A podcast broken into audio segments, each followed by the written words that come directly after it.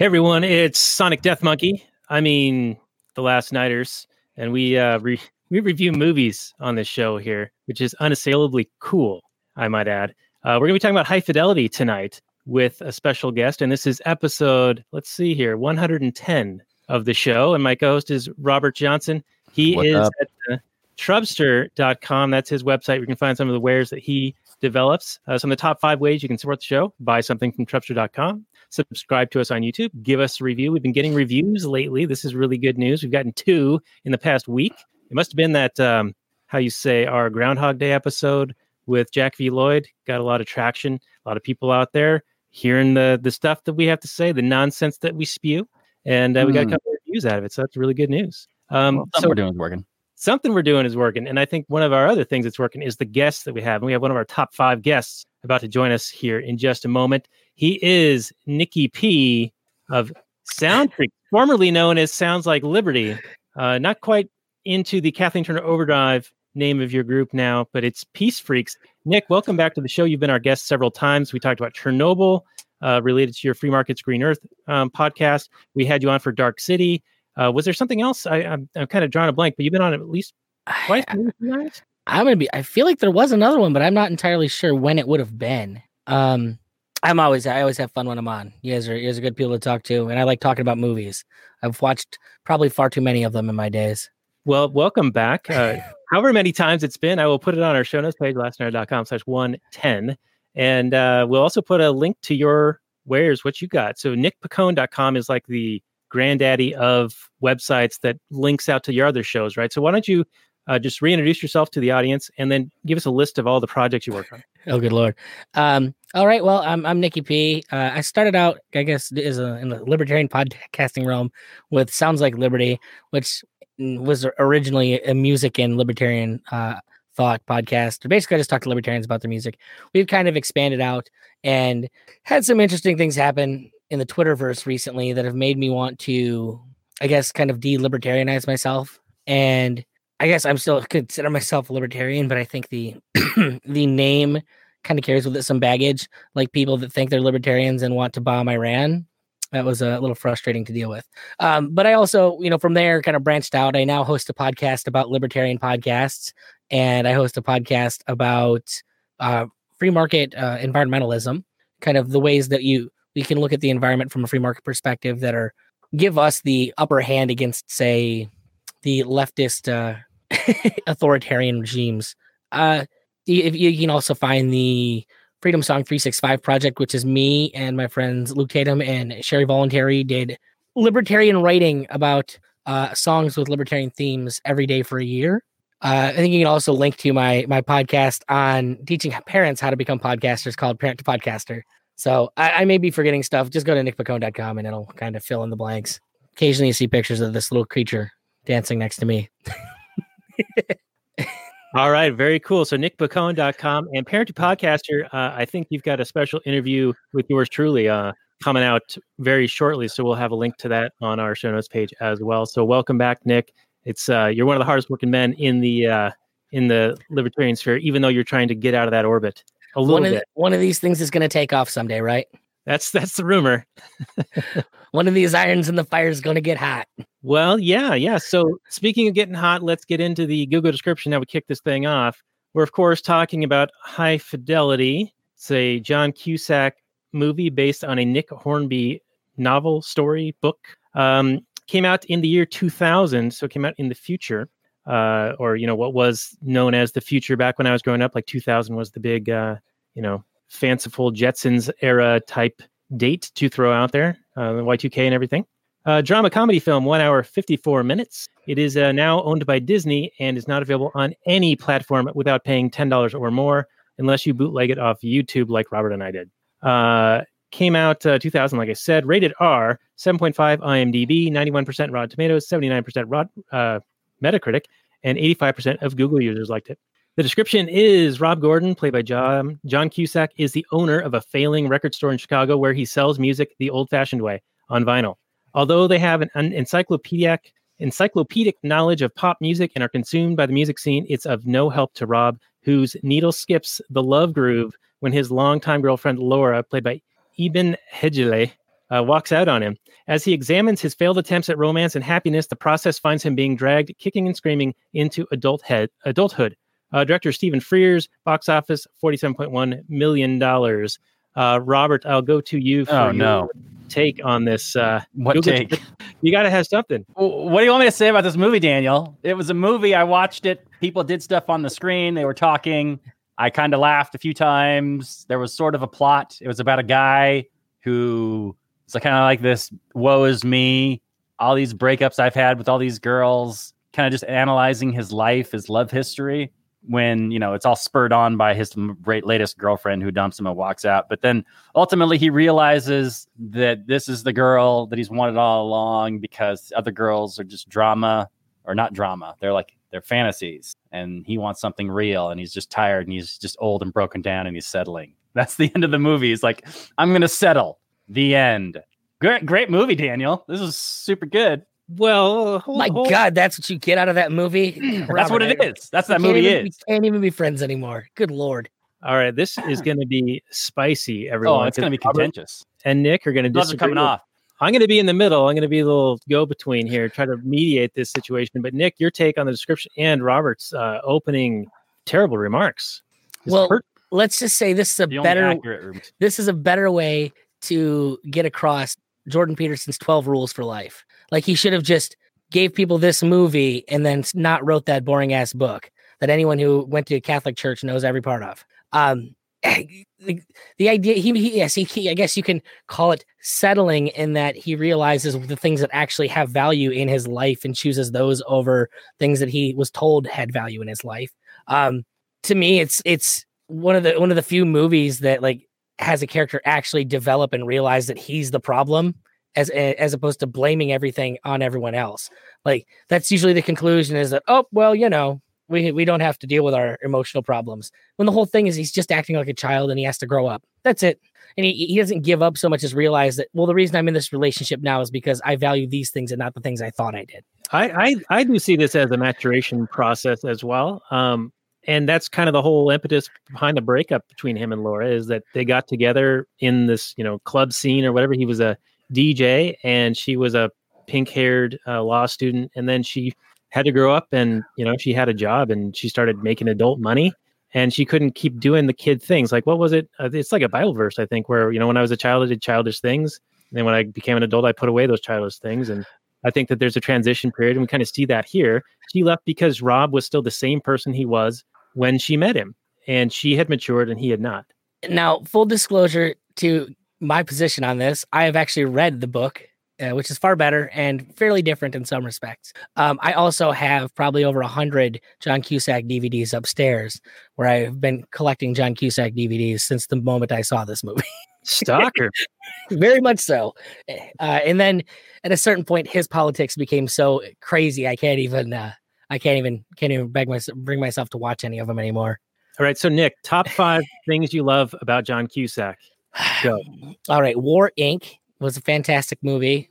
Uh, he, I, I- for me, it would just be movies. I really never cared too much about him as a person. he did good con- content. Uh, High Fidelity was one of them. Grosse Pointe Blank, War Inc. Uh, if you want to take it back, we could take it back to say like 16 Candles. Um, and probably one of the best ones uh, of all time is Better Off Dead. I'll agree with that. Yeah. Yeah. That's one where he's a kickboxer. He doesn't want to sell anything that's been bought or sold or made or manufactured or mined. He Yep, just wants to marry your daughter. and and perhaps he is what kept me a man child far longer than I should have in my own life because I think I looked at him the same way Robert did. But then I realized the greater story in all of this is that eventually he grew up and started Yeah. making crappy movies. He is one of those guys that doesn't seem to age. Like he was doing movies in the 80s and he's still doing movies now. And, and yeah, he looks a little different, but I mean, goodness, He's a little he's a little, little paunchier, you know. But we owe him Jeremy Piven, by the way. So now, what's the connection there with, with Piven? Is that from Grosse Pointe Blank? uh, Jeremy Piven actually came up in like a theater company his family ran. Oh, Um, okay. like that's why you you notice his sister Joan is uh, very famous also. Mhm. Um, they they're big time in like the Chicago theater community, and Okay. that's A where lot of movies came out of. yeah, a lot of his movies are based in Chicago. I, I remember um, Joan Cusack was the voice of the narrator for Peep and the Big Wide World, which my kids enjoyed when they were a little bit younger. My my daughter still enjoys that occasionally. You like Peep, right? Apparently not. She's forgotten all about it. Um, Well, eh, somebody actually brought this up because his sister was in one of what was my one of my favorite movies of all time, which was the movie Toys, starring Robin Williams, um, which gets far more prescient every day as the government is now actually talking about putting out its own drone video game for people to play, which was the entire premise of that movie. Um, But eh, they both done very very interesting roles, of, you know, from the time that they were young and moving on. Uh, so it's it's fascinating to me. But we're here to talk about uh, this fantastic movie. We are, and I just want to point out that I'm wearing a Cosby sweater. It's the only sweater I've got, actually. So it's not even a, a Cosby sweater, but um, it is a lead to my favorite character in this film, and that is that of Jack Black, who is just over the top, 100 miles an hour the whole time, and uh, he's he's a tour de force. He he steals the show in every scene that he's in. This is definitely his breakout movie too. Like he he solidified who Jack Black was because he'd had a few roles before this, but none of them really catered to what he offered. Um, in particular, if you remember the movie The Jackal, he played a pretty boring character in that. Although it is funny that he gets his head shot off or whatever it is there by Bruce Willis. Um, and then if you remember, I think it was I still know what you did last summer. He played some hippie that got killed with a bong. Eh, eh, Very very small roles, and this is the first one where like he was a guy that you actually genuinely remembered him being there, and more importantly, you remember him being Jack Black. What because you know if you look at like the what, what was it the Tenacious D TV show that was very much who this guy was, and I think at this point they said go out and be you, and he did, and people just are drawn to whatever he is.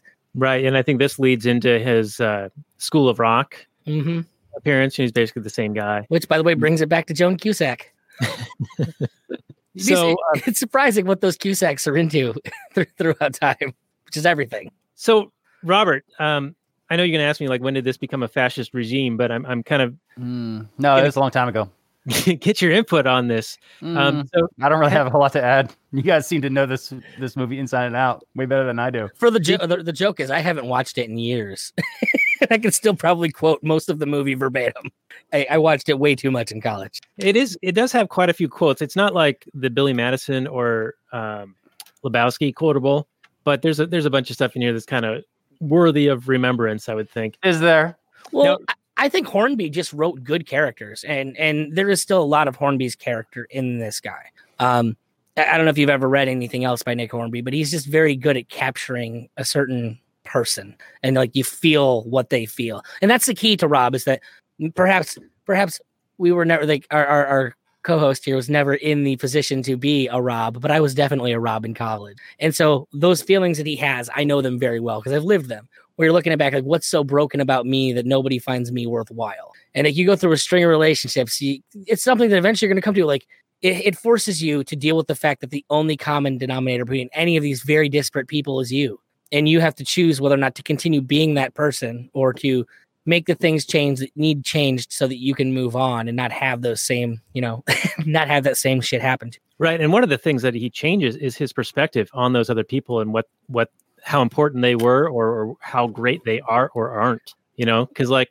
because he'd been broken up with by these five women, you know, his top five that he opens with, he feels um, like they're up on a pedestal of sorts, and then it's only when he re-engages with them. Well, one, he finds that he actually broke up with her, so he can write that off. And then another, he's like, oh, she married the next guy. Uh, so that was destiny. That was fate. So I don't have to worry about that one either. So like all these little things kind of in a childish way uh, help him to recover his um, his uh, self esteem as a result of this. But it also changes his perspective on these people, especially when he reengages with Charlie, the Catherine Zeta Jones character. it's fucking awful Yeah, she is so vapid and so like spouting off just nonsense. But it also is um the type of rhetoric that if you don't really listen to what she's saying, it sounds important and special and unique and like interesting. Well, she she sounds like every idealistic commie I've ever held a conversation with. Like she's just that. Like put that into a. Don't get me wrong. Some of those blue hairs are hot. Like I would do evil things to them, but in the end of the day, like I can't stand to listen to that talk. That that incessant. You don't know what you're talking about, and you're acting like you're an expert. Right. Yeah. Um, in watching this again recently, she reminded me of how captivating it can be to listen to someone like Peter Joseph when uh, those Zeitgeist movies came out. Mhm. like I found his his um delivery mesmerizing. You know, it's it's like you wanted to listen to him, but then you realized he said a whole bunch of ten dollar words, but he didn't ever get to a point. that None I, really meant anything. I had a buddy in college who had like a half brother that like I just invite over to come and like tell me stories about like just different shit that had happened in his life, and I just pass out because I just loved listening to this fucking dude tell stories. There was something about like you just wanted to listen to him, and like you just so entranced by it. I, the last time I remember seeing him was where he was wearing a communist flag, running around in just a communist flag through campus, and yeah, I, I don't know why that I would let that person in my house, let alone listen to them talk, but but there was something about it. It's just that I don't know if it's a charm thing or just the quality of voice. Some people have something that you just want to listen to. Yet, Trubs over here knows. I do know. He knows Hitler.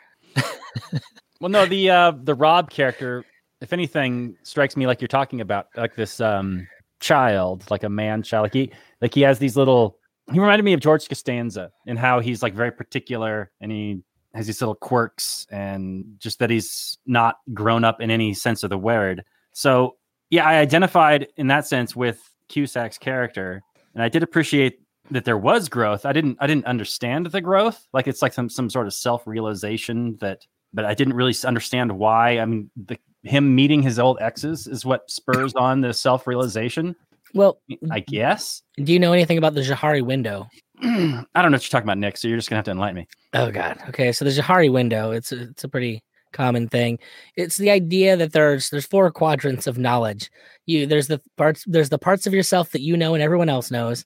There's the parts of yourself that everyone else knows and you don't know. There's the parts of yourself that you know nobody else knows, and there's the parts of yourself that no, none nobody knows. Um, and I think a lot of a lot of mm, achieving in life is just understanding and coming to grips with pieces that you don't necessarily know and finding as many of them as you can to understand who you are. And through the course of finding out about all these women and what happened in their lives, he he's forced into a position where he has to come to grips and say, well, the common denominator between all these is X. And what does that what does that leave other than I'm a problem? Well, how do I deal with that? How do I cope with that? So I'm either left to change and deal with it or, you know, continue living a lie and be unhappy from relationship to relationship, doing the same things I've always done. Yeah, and I think a lot of it is it goes back to that whole perspective thing. Like he starts to realize that how he was even viewing the relationship with Laura was he was looking for this fire, right? This like intense roller coaster.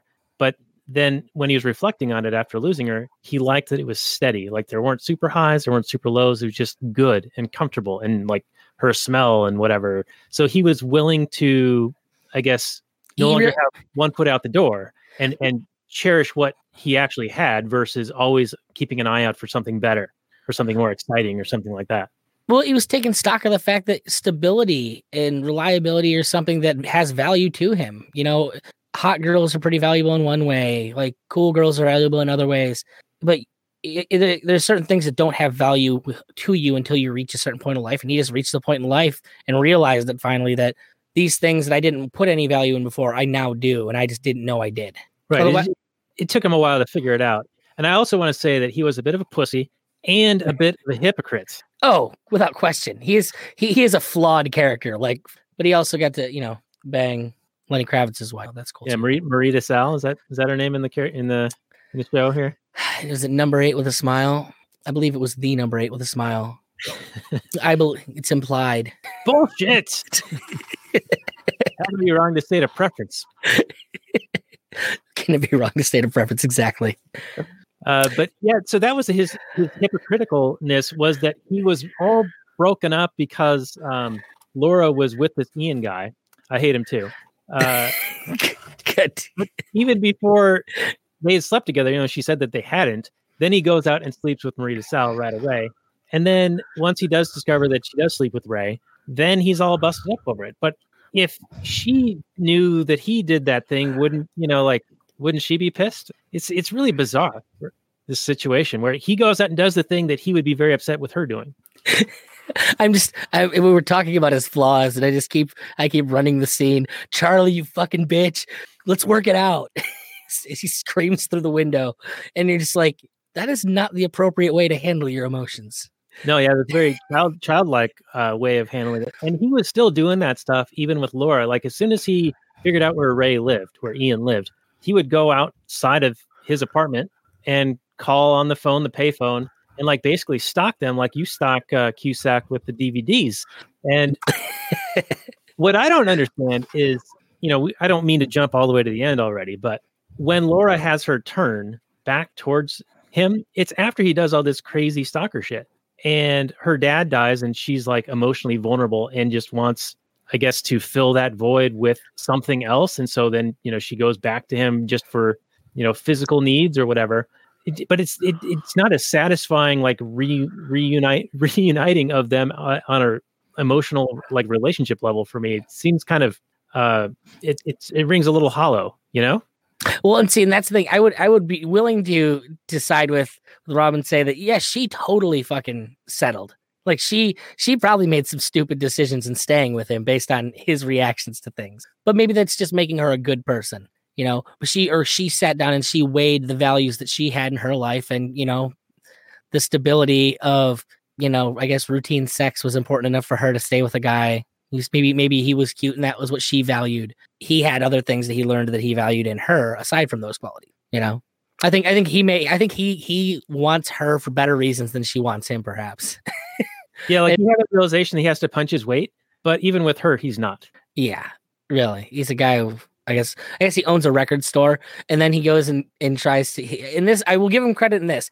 He goes and tries to be good at a business that is even worse to try and be good at than being a record store owner, which is a music producer.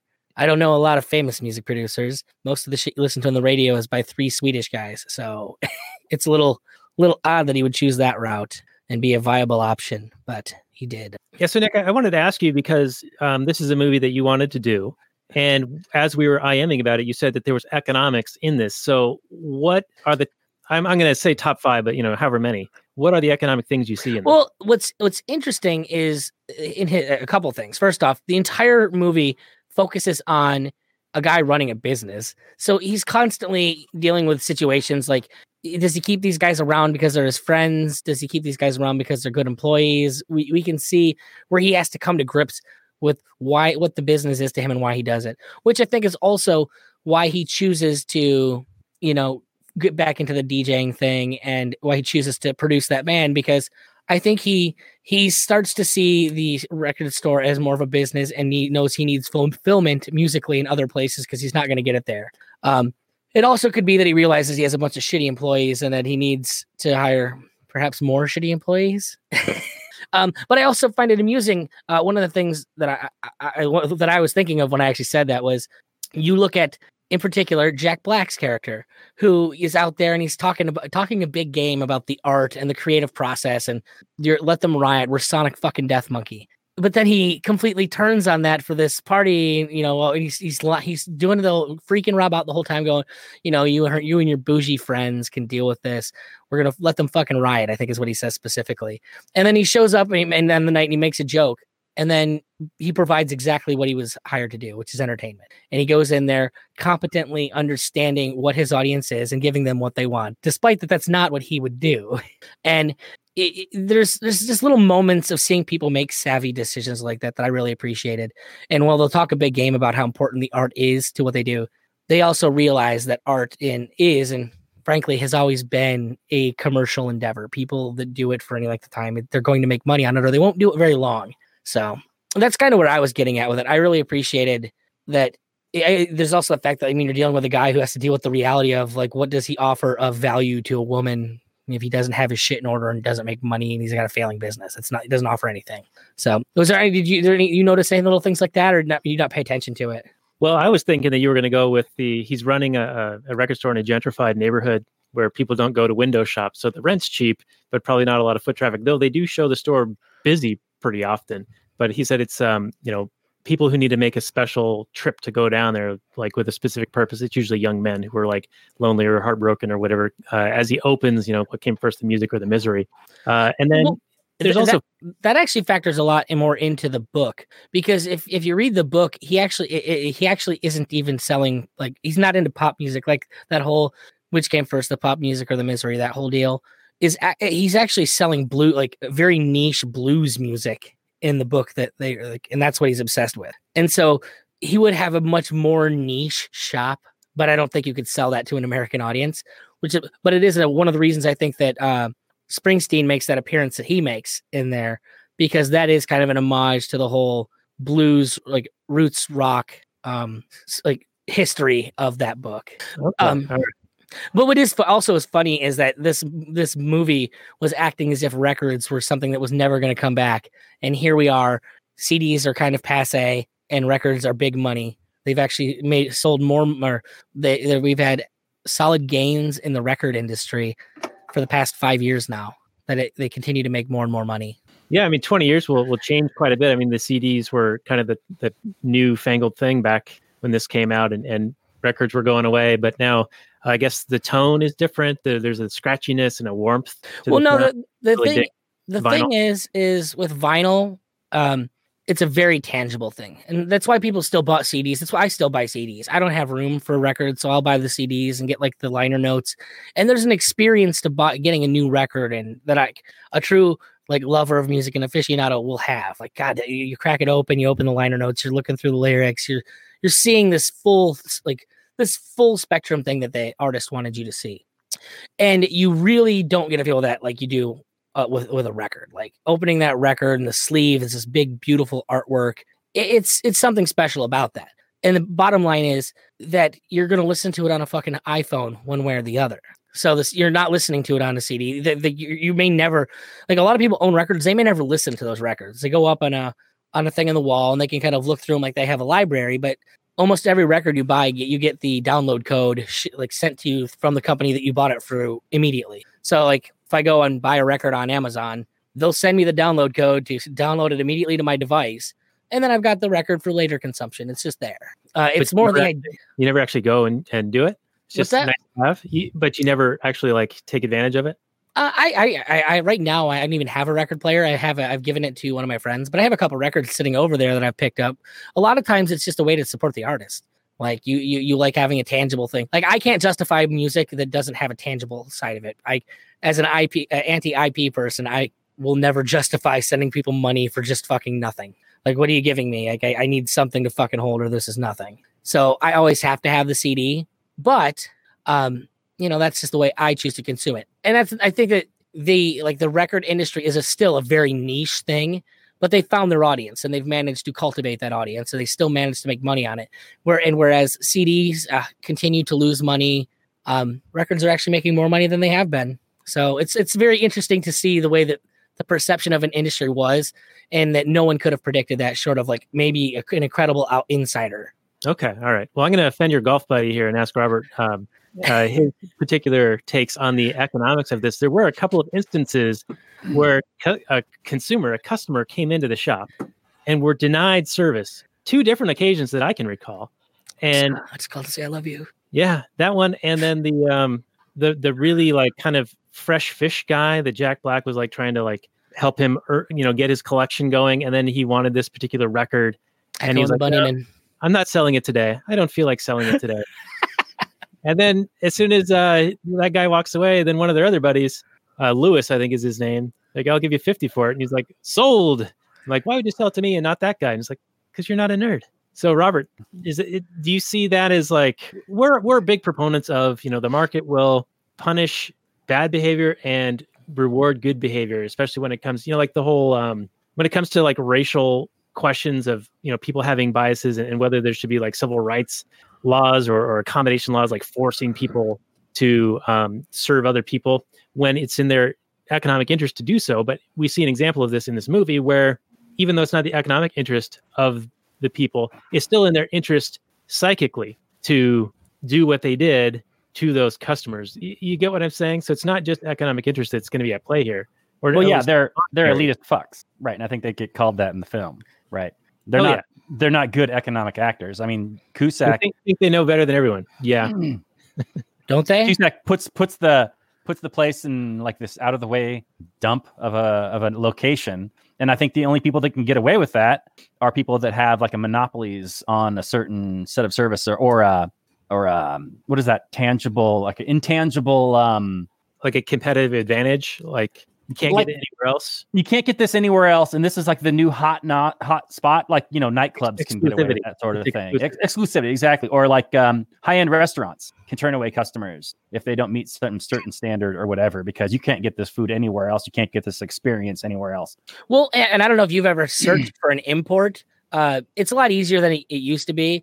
But I know some people like in the early '90s, like you'd have to really, really hunt to find certain CDs. Like um, my favorite version of "Body Movin'" by the Beastie Boys is actually a Japanese import B side recorded or remixed by Fatboy Slim. It was only on this one import uh, that you could you'd have to hunt down to find. See, unless you had a niche store that was buying like very specific content to get you all of those extra things that weren't even like sold here in the states, you wouldn't find it. So he could Right, sit there and so- hold that record, and nobody else has it. See, right. So he kind had a virtual monopoly in this Yes. town of his, for sure. of- it's Whereas these now. days, you could just go online and pick it up, no problem. I mean, it's some things are still hard to find. Like look for Mm-hmm. look for a copy of the film Necronomicon online somewhere and tell me how much you have to pay for it to find it. And it's going to be a VHS copy. It's a pretty terrible movie, also. Well, all Indeed. right. Um, But- uh, I did also want to point out real quick. So that guy who says, "What you'll sell it to me, but not to him," uh, that guy is his name is Alex, uh, and he is one of the main guys in the movie or in the main guys in the band Hepcat. Uh, you, you might also recognize him from the movie Swingers. Oh, right. Yeah, yeah, yeah. Okay. Yeah. He's he's the one. He basically his job is just to play cool hipster black dude in movies of that era. he So did he's well. also he's also niche. cornered that Very market. niche. Good. There's like, and and I will say that if you if you haven't noticed a recurring theme looking at John Cusack movies, and I think that either he he takes very big pride in it or he has say in the matter himself directly. He's very into the music. Um, all of his movies, especially of that era, have very very good soundtracks. They're very well constructed, and there he has a lot of like like. Have you ever seen the movie Tapeheads? I Uh, not- Can't say as I have. it's a great movie. It's insane. But one of its claim to fame is that yeah, there's a country band that plays in the bar that him and Tim Robbins hang out at, and the the country band is Fishbone, which is a '90s like ska. Ska punk metal band, right? Yeah, but they play a country band in the movie. so I think he takes a lot of the music very seriously for his. Now, wasn't there some um, Easter egg kind of like nods to other movies of the era? Like, wasn't um, one of the band posters that we see early on in the film actually the band from I want to say Singles? I, I would almost guarantee it. Like there's a there's a lot of conscious decision making that goes into that. I mean, even if you look at that movie I was talking about earlier, War Inc. Like there's a lot of music that kind of is part of the storyline, even in that movie. Same thing with like uh, Grosse Pointe Blank. Like so much of that movie is based around song lyrics and things like that. Right. And so, Robert, this is why I kind of figured that you would have more of a, a, a liking to this movie because Hmm. you were a music guy, especially of this era, maybe Mm. a little bit before this era. But they were going, you know, Echo and the Bunnymen. They were Beta Band. I will now sell three albums of the Beta Band. And he just starts playing it, and everyone's like nodding along. But yeah, like Nick's saying, the music is a, a pretty big central part of this film, and I thought that that would really call out to you. Well, I did appreciate that he was playing a Chemical Brothers song when he was spinning when he in the club when he first meets uh, his his girlfriend slash uh, fiance that he proposes to at the end when she turns him down. That was Yeah, that's or- fun. half half says, "Well, what what do you think you might if you did?" and blah blah blah. It's pretty romantic proposal. important that sure. It's important that I asked. Yeah, exactly. But did, did that angle like call out to you at all? The you know the music being such a big part of this, and like a lot of the bands that I'm sure you were familiar with back in the day being referenced. I mean, some of them. I I'm not as much of an indie music nerd as I guess a lot of people on this podcast are. Um, I remember belonging to like the Columbia Music Club back in like the day. That was Oh, how you got music. Join for a, join for a penny. Yeah, you, you're in for a penny, and you get like twelve discs, and you you pick them all, and then you and then you then they send you more, but then you got to pay like five ninety nine or four ninety nine or whatever it was. Oh no, it was worse than that. It was like a penny for the first twelve, and then it's like twenty dollars for each each additional, and you can't cancel. Like you can't figure out how to cancel. I don't remember it being that bad, but it could have been some It, for some it was people's that it was definitely that bad, and I was like not old enough to realize what I was doing at the time. And so, you know, my parents would have to deal with it when I do it, and then I'd send it to grandma's house after the first time. Mm-hmm. you know, it was what it was. Well, I remember running out of bands that I liked to pick from because they only had a small catalog. I mean, I don't know if they had a huge Well, catalog, but I remember it being because if you pay attention to it, we don't think of buying music, but those were those are basically you're buying the music direct from the label. So Columbia had Columbia Music, you know, BMG would have Warner, you know, Warner Music because they were just selling the artists that they had like that they represented. And so you you have to be you have to be part of all of them to kind of get the full spectrum of the music that was out there. Um, I would say in the '90s, probably the best one would have been uh, Warner Brothers, and Warner Brothers today still has some of the best indie artists. Okay. Okay. Well, I just remember running out of the good ones and then still picking some crap, getting those crap CDs, and then getting some like indie cred for having those CDs, but I never listened to them because I hated them. I remember like a band called Firehose. I want to say I got that album. And they're like, "Oh, you listen to Firehose?" And I was like, "Oh yeah, totally listen to Firehose. You're cool." Never listened to Firehose. I listened to it one time, thought it was crap, but I Yeah, never I'm- threw it away. I'm imagining that he was actually listening to Firehouse. I, I maybe it was. It was like some alternative band in the early '90s. I don't know, All right. Well, like the conflict Melvins or something. Ugh, God, I wish there was Conflict- conflict resolution is my job. Ah, fucking ponytail. Few Yeah, things are as, dis- as disgusting to me as Tim Robbins with a ponytail. I wish I still had mine actually for recording this episode. Uh, I don't Robert, miss it. Thank you.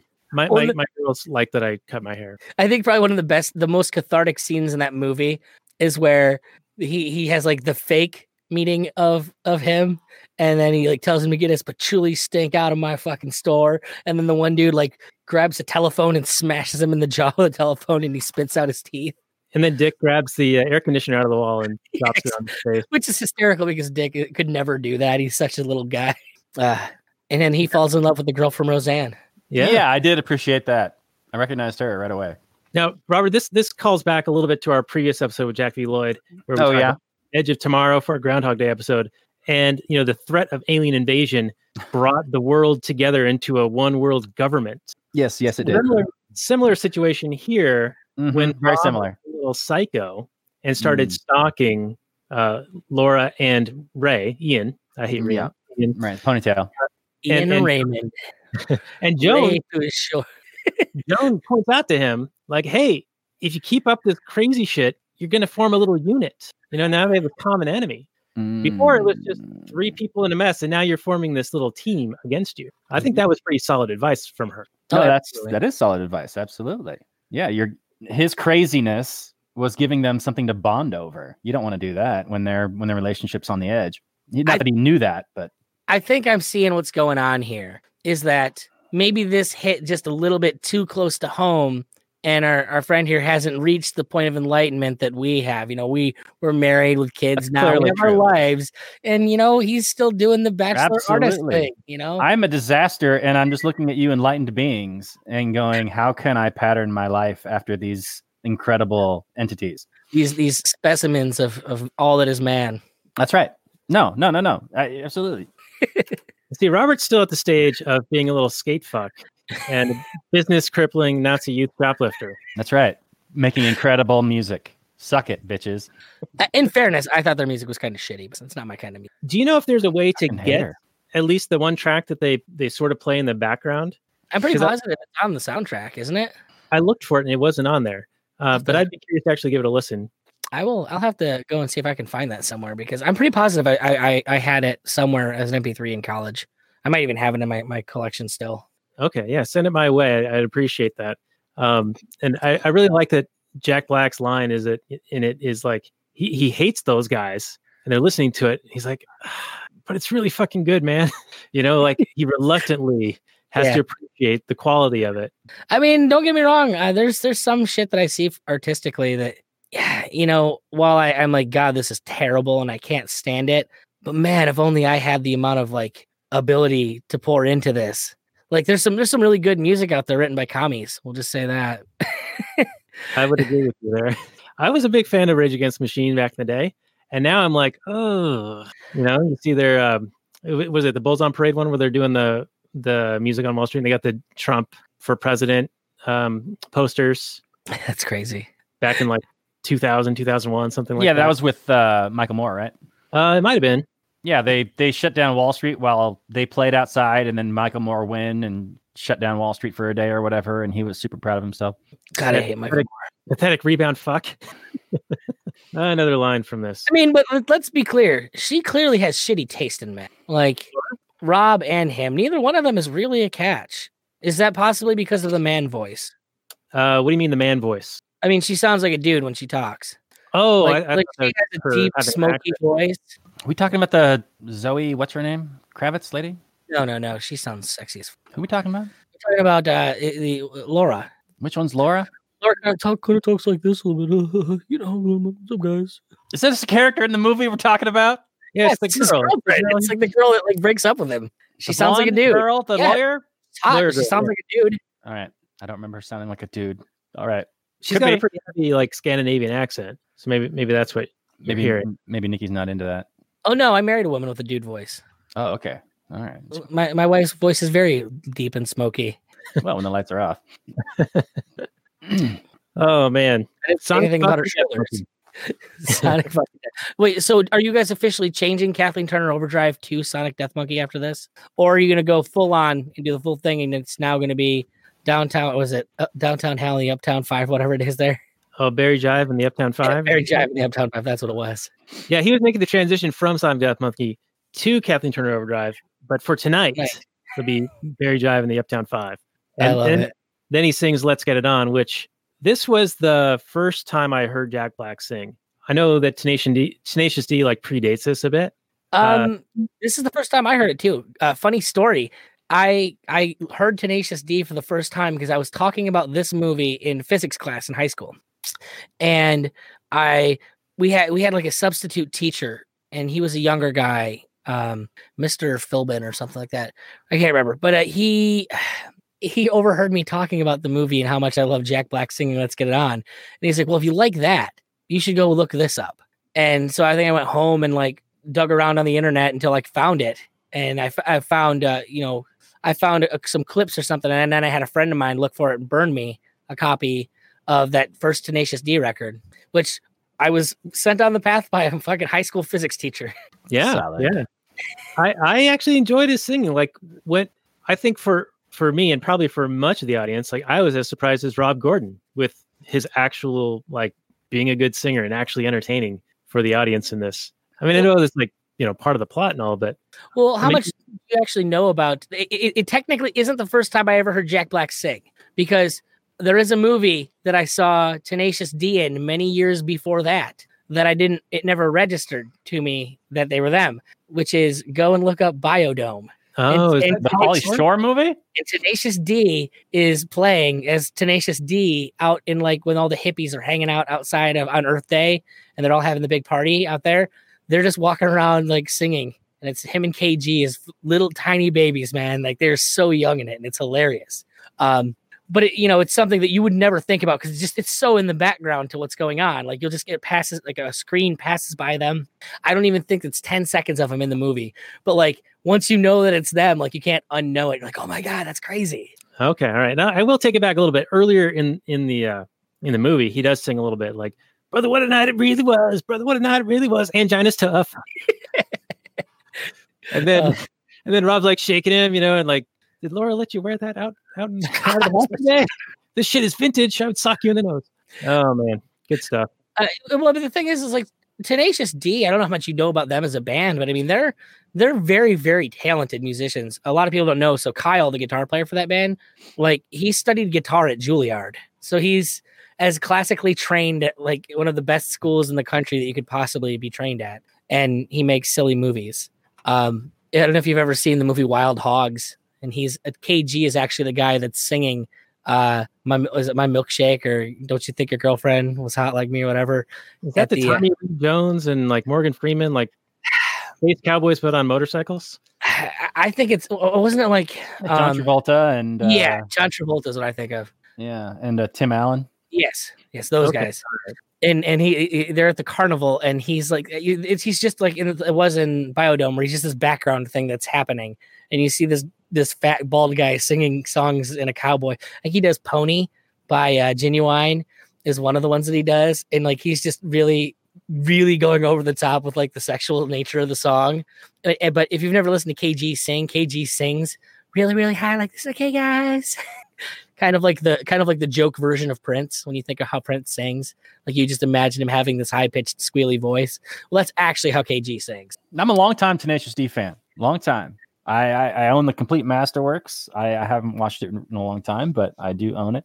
I think the quality in the music has dropped off as of late, but but I mean, I, I respect what what they did. The, I love the uh, Pick of Destiny mostly because I see it the same way I see like a Adam Sandler movie. It's just an excuse to hang out with their friends and get paid to do it. Like Yeah, just do some ridiculousness. um, I don't know how far you could run with what they are. But the thing that I love about them, and they, say it in this, doc, at least in one documentary, is that the thing about Tenacious D that makes them beautiful is that you they they get you to buy in because you want for them so much what they want to be. Like they hear themselves as these giant rock gods, and you want that for them, and that's uh, it's a pretty beautiful thing. Yeah, I could see that. I think Tribute's one of the all time great songs. I still listen to that on a regular basis. I play it all the time on stage. The best People song in the. People people see a fat guy with a guitar and they're like, "Play some Tenacious D." and then I and then I, I chastise them for making a uh, what do you call it? I will chastise them for making assumptions based on my my weight, like that I that I would play music like that, and then I play it because I'm a whore. Why wouldn't you be?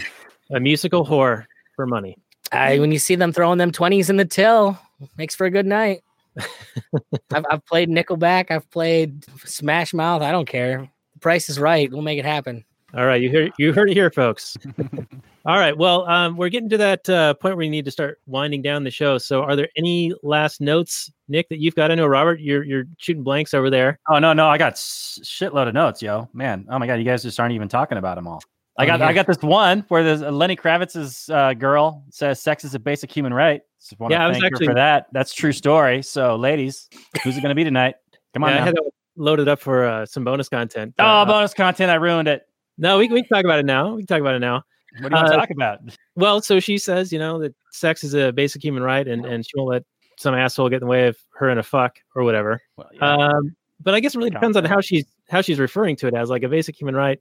Um, you know, in, in the positive rights sense, which are illegitimate rights, but I think what most people would think of them as would be something that someone is obligated to provide to you.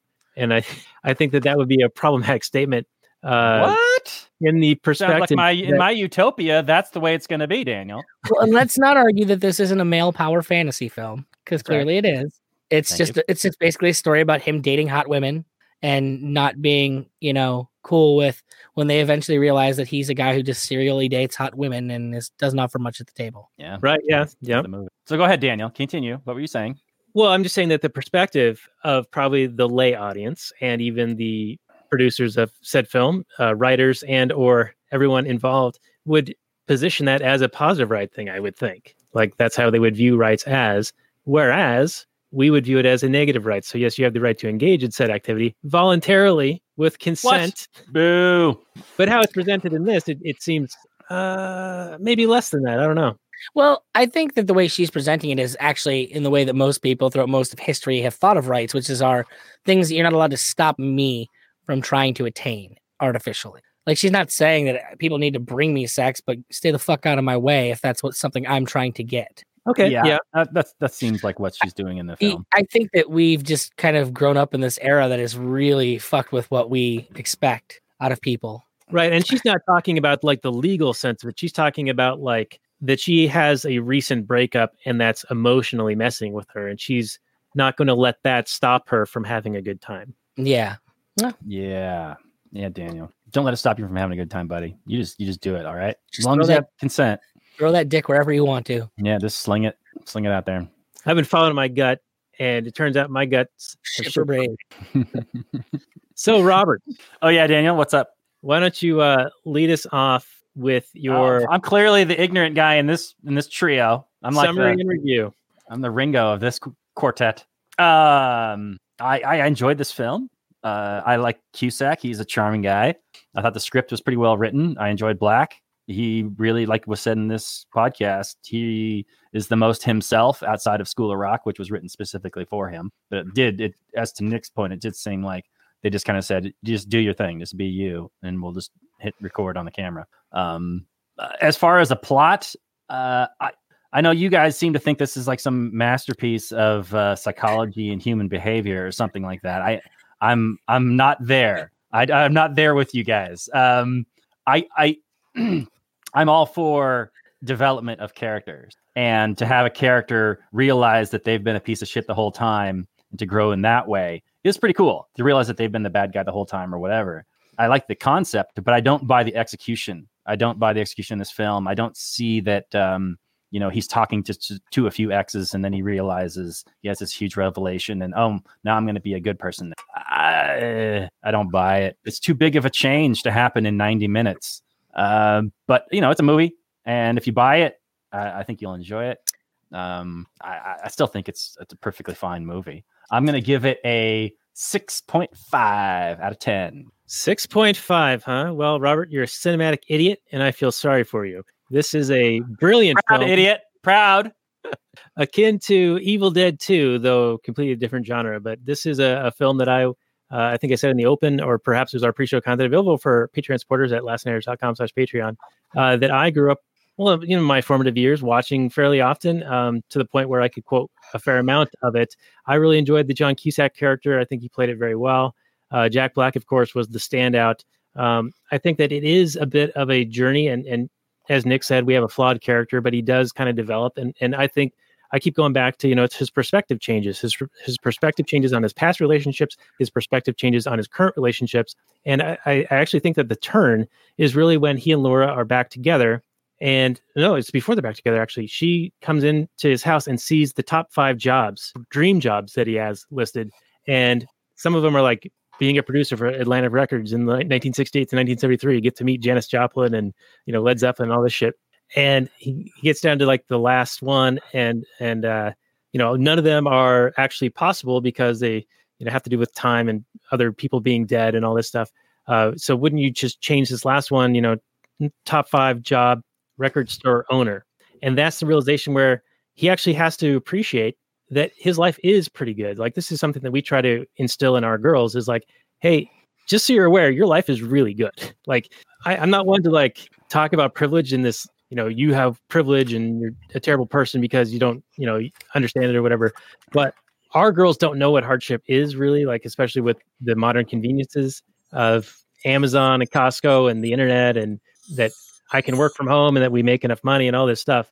Um, but you know, I also need to realize that I have it pretty good. You know, when I think I'm having a hard day, I have to, have to realize how good I really have it. And I think that's the turning point for Rob in this movie is that he realizes he actually does have the dream job and he does have a girl who he does want to be with who makes him feel pretty good most of the time, you know, with that stability. So it is the, kind of this maturation process that we see. And there's, you know, other fun moments in this, quotable stuff, good music. I actually enjoyed the Kinky Wizards, the little uh, Nazi youth shoplifters, business cripplers. Um, so overall, it's a good film, and I'm going to go with the 7.5. Yeah, well, I think I liked this movie the better the first time I saw it when it was called "It's a Wonderful Life." So suck it, Daniel. All right, and uh, Nick, are you are you with us? We're we're ready for your final summary review. Perhaps you had to go take a break. So, Daniel, did you give it a, a, a dollar value? I know all value is subjective, but you have to give it a point one decimal deep. A dollar value? I did. I said 7.5. Oh, 7.5. I wasn't even listening. I was just waiting for my turn to talk. so apparently, Robert thinks that people only have growth over large periods of time. Yeah, not watch it The Wonderful Life. It's a better movie. Don't watch this crap. it's not like Dave Smith didn't go from being an atheist to a conservative Christian over one moment. It was one moment. It's when he had his daughter. Yeah. So, you know, go tell me life changes don't happen in moments, that you need to have huge periods of time technically this is even more realistic than that. You still have to have time to reflect on it. I think you're making. I think you're assuming how people have to be. That's right. According to my world and my utopia, he wants everyone to change slow as molasses. All right, Nicky, you tell us. Tell us what what's your rating, sir? Uh, I'm giving it. I'm going to say an eight. I've definitely seen better movies. Uh, it tickles a lot of my fancies, but not all of them. All right. All right. Anything else to your uh, final summary? Like, what, what are the top five reasons you picked this film? Use that as your summary. I eh, because I wouldn't have to watch it and could probably riff for days on it if I needed to. Strictly a laziness thing. Um, and if I could, I would get. I was going to come on here and just tell everyone to go and watch War Inc. A far better or a far more thought provoking movie about politics back when he had decent politics because you know Bush was in office. Oh, right. Yeah. Okay.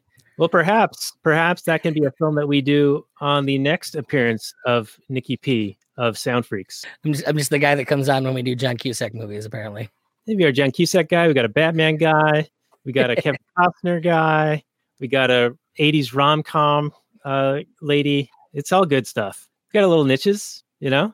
Riches are in the niches, and we're, we're still waiting on them riches. Speaking of riches, if you like what we do here, it's one of the top five ways you can help us out is to go to our Patreon page at lastnighters.com slash Patreon, throw a few shekels our way, and we'll give you some bonus content and also uh, get some warm fuzzies from your um, from your, you know, monetary approval of what we do here. Uh, Robert, um, give us the uh, balance of that list, the four more ways that they can support us. Yeah, top four more ways. Uh, you can leave a review on Apple Podcasts. You can subscribe to us on our YouTube channel and leave a like, leave a comment down in the comment box, get the conversation going. That'd be fantastic. Or buy a shirt on trupsha.com. There's all kinds of different ways you could support us. And don't let me limit you. You might your your list might be different. Your ordinal list might have a different one at the number one. So you could just go ahead and do that one, whatever you're thinking. All right, very good. And you can also check us out on the Launchpad Media, where they're always launching new ideas in your direction. You can also find Nicky P stuff over there, as well as at nickpicone.com. His latest is Peace Freqs and Parent to Podcaster. And I will be making appearance on that show, I think, uh, coming right up. So we'll have a link to that on our show notes page at lastnighters.com slash 110. And uh, this has been our episode on high fidelity. And we will say good night from last night.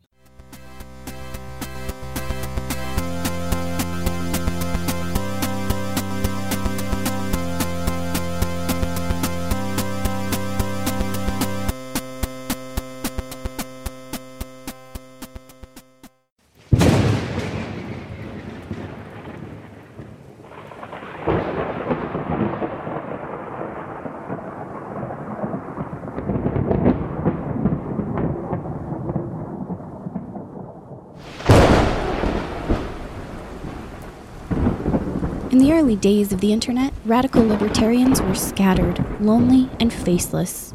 Without direction, they resigned to scour the web, sifting through content providers in a wasteland plagued by YouTube demonetization, Facebook jail, and covert internet censorship. But then, in 2017, the Libertarian Union was formed. Finally, the average Joe libertarian could find a thriving community of independent podcasters and content providers, all in one convenient location. At Libertarian Union, we'll always have the latest news, interviews, discussions, and even movie reviews. With hundreds of episodes and more added all the time, you'll always find something fresh at libertarianunion.com.